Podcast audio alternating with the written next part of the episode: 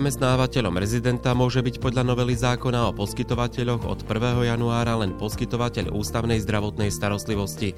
Prezidentský program bol jednou z ciest, ako môžu starší lekári v ambulanciách nájsť za seba náhradu a sami si ich vychovať. V zákone o poskytovateľoch, ktorý bol zmenený v novembri minulého roka, nie sú prechodné ustanovenia. Pracovný pomer rezidentov preto naďalej trvá.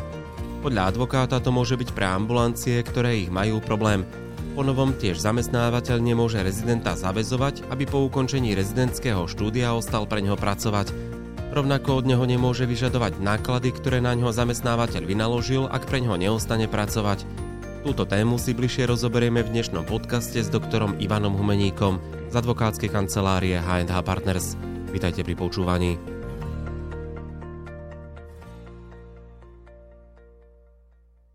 Od 1. januára tohto roka došlo k zmene, že rezidenti už nemôžu byť v ambulanciách lekárov, ale len v nemocniciach. Prečo táto zmena a čo to vlastne spôsobí v praxi? No, tak keby som mal číslo na šéfa LOS, tak by som ti ho dal a bolo by sa dobre spýtať priamo jeho. Toto je naozaj vec, ktorá, ktorá je takým prekvapením pre ambulantný sektor a je to vlastne výsledok tých rokovaní, ktoré vlastne sa ukončili veľkolepým spôsobom 30. novembra 2022. A znamená to vlastne to, čo si povedal, že od 1.1.2023 zákon o poskytovateľoch vlastne hovorí priamo, že zamestnávateľom rezidenta môže byť len poskytovateľ ústavnej zdravotnej starostlivosti. A bodka. Čo to znamená pre samotných rezidentov a pre tie ambulancie? Plynuli im z toho nejaké výhody alebo... Tak rezidentský program je e, vo svojej podstate zaujímavá záležitosť, a ja si úplne nedovolím akože teraz e, špiritizovať o tých všetkých filozofických zámeroch a účeloch, ale keby som to tak stručne zhrnul, ako mu rozumiem, tak jeho účelom je pritiahnuť absolventov do určitých špecializácií, ktoré ministerstvo vyhlasujú, ako napríklad špecializácie, kde máme málo lekárov. A zmyslom vlastne rezidentského programu je to, že náklady na rezidenta e, zamestnávateľovi, ktorý ho zamestnáva, uhradza ministerstvo zdravotníctva. Plus rezident samozrejme má nejaké povinnosti, musí to špecializačné štúdium absolvovať v nejakej dobe a po jeho skončení by mal začať vykonávať prax e, v danom, v danom odbore. Tam sa to potom aj delí podľa toho, že či si rezident, ktorý je zaradený do, alebo teda získal tú špecializáciu vo všeobecnom lekárstve alebo v iných špecializáciách. Ale veľmi stručne zhrnuté, zamestnávateľ dostával a, do, a bude aj dostávať do budúcna príspevky, alebo respektíve tie náklady na rezidenta hradí ministerstvo. No a do 31.12.2022 mohol byť zamestnávateľom rezidenta aj ambulantný poskytovateľ. A v praxi vlastne to znamená, to si predstav, že si pediatrička, ktorá má 63 rokov, to ešte patríš medzi tie mladšie dneska, a ty vieš, že e, obvod, že no už proste ani možno nemáš sily a vieš, že by si chcel ten obvod niekomu odovzdať, tú svoju ambulanciu. A ten rezidentský program bol jednou z ciest, hej, že mohol si si zamestnať vlastne e, absolventa, bol zaradený do špecializačného štúdia ako pediater a ty si mohol ako keby tak aj uvažovať o tom, že však on ukončí to špecializačné štúdium, urobí tú skúšku, ostane u mňa pracovať a výhľadovo ja mu tú ambulanciu predám. Toto napríklad u mnohých poskytovateľov ambulantnej starostlivosti takto mentálne bolo nastavené. A ono za mňa to dáva aj zmysel. Si zober, že ty si vychovávaš vlastne svojho nástupcu, ktorý sa oboznámuje s tým tvojim obvodom, pozná tých pacientov. Však to je úplne najlepší akože kľúč, ako udržať nejakú kontinuitu, keď hovoríme o tej ambulantnej sfére. A touto zmenou zákona z 30. novembra vlastne došlo k tomu, okrem iných vecí, hej, tam sú tie pláty a všetky tie veci, toto dávame teraz na bok, došlo k tomu, že od 1.1.2023 ambulancie nemôžu byť zamestnávateľom rezidenta. A ja som povedal, že za tým je bodka, ale to žiaľ to takto aj v tom zákone je. Tam nie sú žiadne prechodné ustanovenia vo vzťahu k rezidentom, ktorí začali v tomto režime pracovať e, do konca roku 2022. E, A čo s nimi teraz bude? No ja neviem. Ja naozaj neviem, pretože zákon on nemá vplyv vieš, na trvanie pracovného pomeru. Že to nie je to, že ty si rezident hej, v ambulancii a že ty sa 1.1.2023 zobudíš a že ti skončil pracovný pomer. To tak nie je. Ten pracovný pomer je, je to autonómna zmluva, ktorá ide ďalej proste, len zdá sa, že vlastne ministerstvo ti nebude hradiť náklady na rezidenta. Neviem, v tom zákone to nie je proste vôbec uvedené. Tam sú uvedené len určité záležitosti, ktoré sa týkajú povinnosti po skončení špecializačného štúdia u rezidentov, ktorí boli vlastne zaradení do rezidentského programu pred koncom roku 2022. Ale to, aký má vplyv tá zmena na vzťah medzi rezidentom a jeho zamestnávateľom, ktorým je ambulantný poskytovateľ, no ja to tam neviem nikde nájsť a toto naozaj pre ambulancie, ktoré majú rezidentov, je za mňa akože celkom že big problem. Počúvate Mediprávnik podcast. Takto znie zvuk právnej istoty pre lekárov a lekárnikov. Dá sa povedať, že to zhorší situáciu v tom ambulantnom sektore, že bude ťažšie sa stať obvodným lekárom no, alebo lekárom špecialistom? No akože pomoc ambulantnému sektoru to rozhodne nie je. Lebo dnes si vlastne záujemca o takýto typ, ako keby vzťahu, mohol vyberať. Hej? Buď ambulancia, alebo nemocnica. Od 1.1.2023 môže ísť len do nemocnice ako rezident. Už do ambulancie ísť nemôže.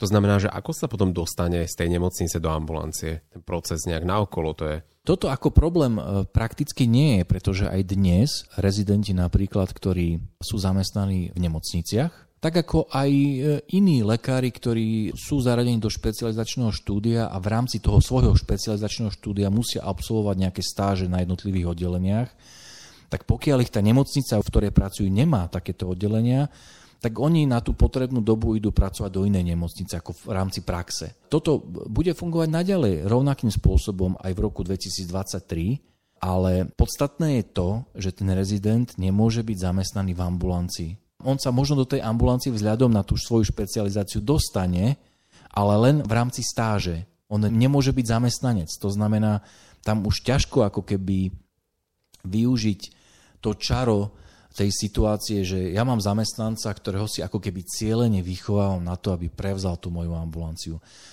Tento prirodzený element vlastne no, veľmi ťažko bude môcť byť dosiahnutý ako náhle ten rezident e, je vlastne zamestnanec ústavného zdravotníckého zariadenia. Zdieľajte naše podcasty so svojimi priateľmi. Počúvať ich môžete na platformách Spotify, Podbean, Apple Podcast, Google Podcast a YouTube kanály Mediprávnik Podcast.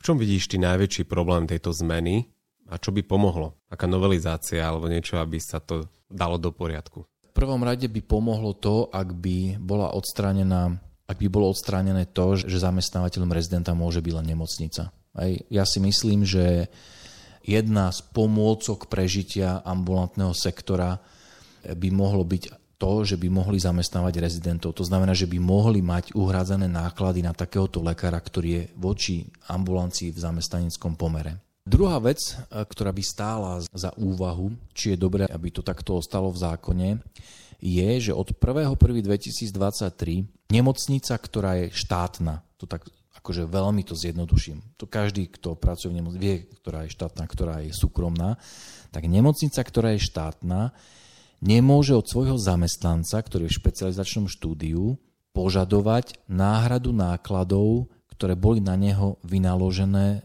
keď vykonával stáž u iného štátneho poskytovateľa zdravotnej starostlivosti. Znie to tak akože formálne, ale to vysvetlím. Predstav si, že si štátna nemocnica a ty vieš, že potrebuješ toho svojho zamestnanca vzhľadom na ten odbor, v ktorý študuje, poslať do ambulancie pediatra, lebo tam musí vykonať vlastne prax. Bez tej praxe jednoducho nemôže ísť na špecializačnú skúšku. A teraz ten zamestnanec, on vie, že musí tú prax vykonať a on si tiež akože hľadá, že kde by mohol tú prax vykonávať.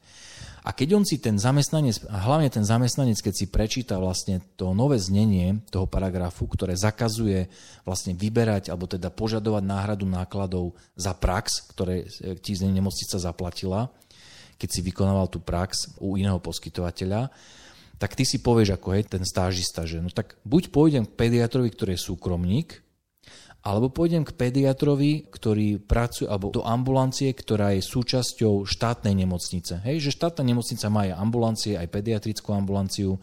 A teraz ty si povieš, že ak ja pôjdem pracovať do ambulancie, ktorá je v štátnej nemocnici, a môj zamestnávateľ mi bude aj počas výkonu tejto praxe platiť náhradu za mzdu a tak ďalej, tak ja viem, že ak by som ja skončil skôr, ako sa s ním dohodnem vlastne v tej stabilizačnej dohode, tak on odo mňa nebude môcť za toto obdobie žiadať ako keby vrátenie tých nákladov.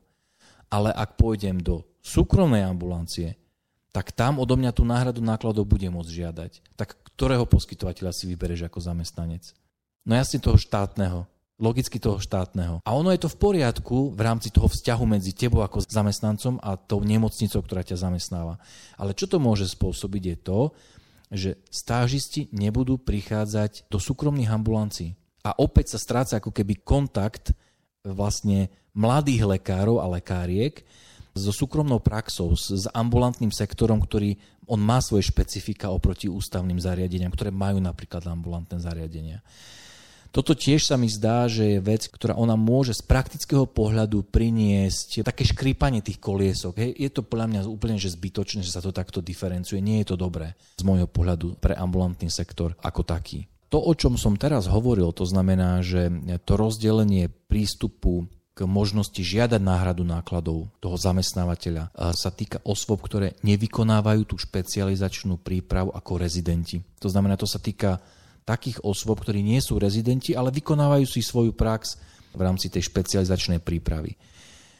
Čo je ako keby novinka vo vzťahu k rezidentom, tak tam je špeciálna úprava, ktorá hovorí o tom, že zamestnávateľ rezidenta nemôže rezidenta zavezovať, aby po ukončení rezidentského štúdia u neho zotrval v pracovnom pomere.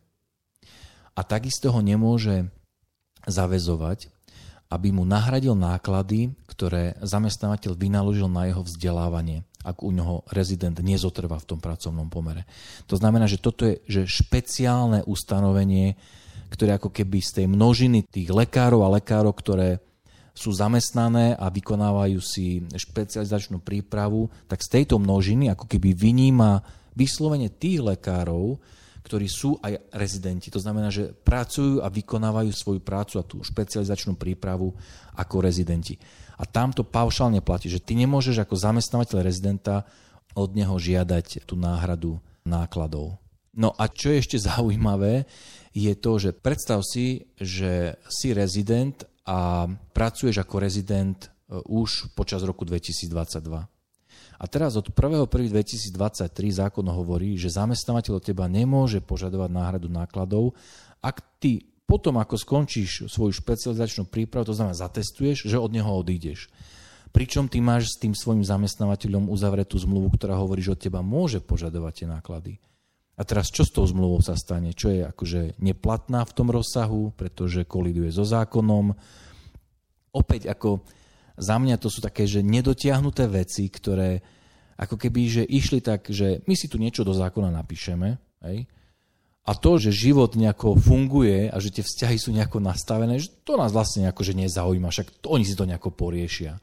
A ja si naozaj viem reálne predstaviť, že toto bude spôsobovať v praxi akože naozaj že veľké problémy. Ja to hovorím aj z toho dôvodu, že my už aj dnes, akože v tejto dobe, aj v predchádzajúcom období, Máme prípady, kedy, kedy e, zastupujeme napríklad e, lekárov, ktorí po atestácii sa rozhodli odísť od zamestnávateľa. A zamestnávateľ od nich žiada náhradu nákladov práve na základe tej dohody, nejakej stabilizačnej dohody, ktorá hovorí o tom, že má zotrvať ten zamestnanec po nejakú dobu od atestácie u zamestnávateľa. A už teraz to riešime a ja si osobne myslím, že v závislosti a v nadväznosti na túto novú právnu úpravu, že práve takýchto nejasných vecí, kde zamestnanec a zamestnávateľ budú mať odlišné názory na to, že čo by sa malo diať, že bude len pribúdať. Takže toto za mňa nie je ideálny stav a tam by bolo vhodné, aby sa to nejako upravilo, aby bolo jasné, že čo má zamestnanec a zamestnávateľ v takomto prípade robiť.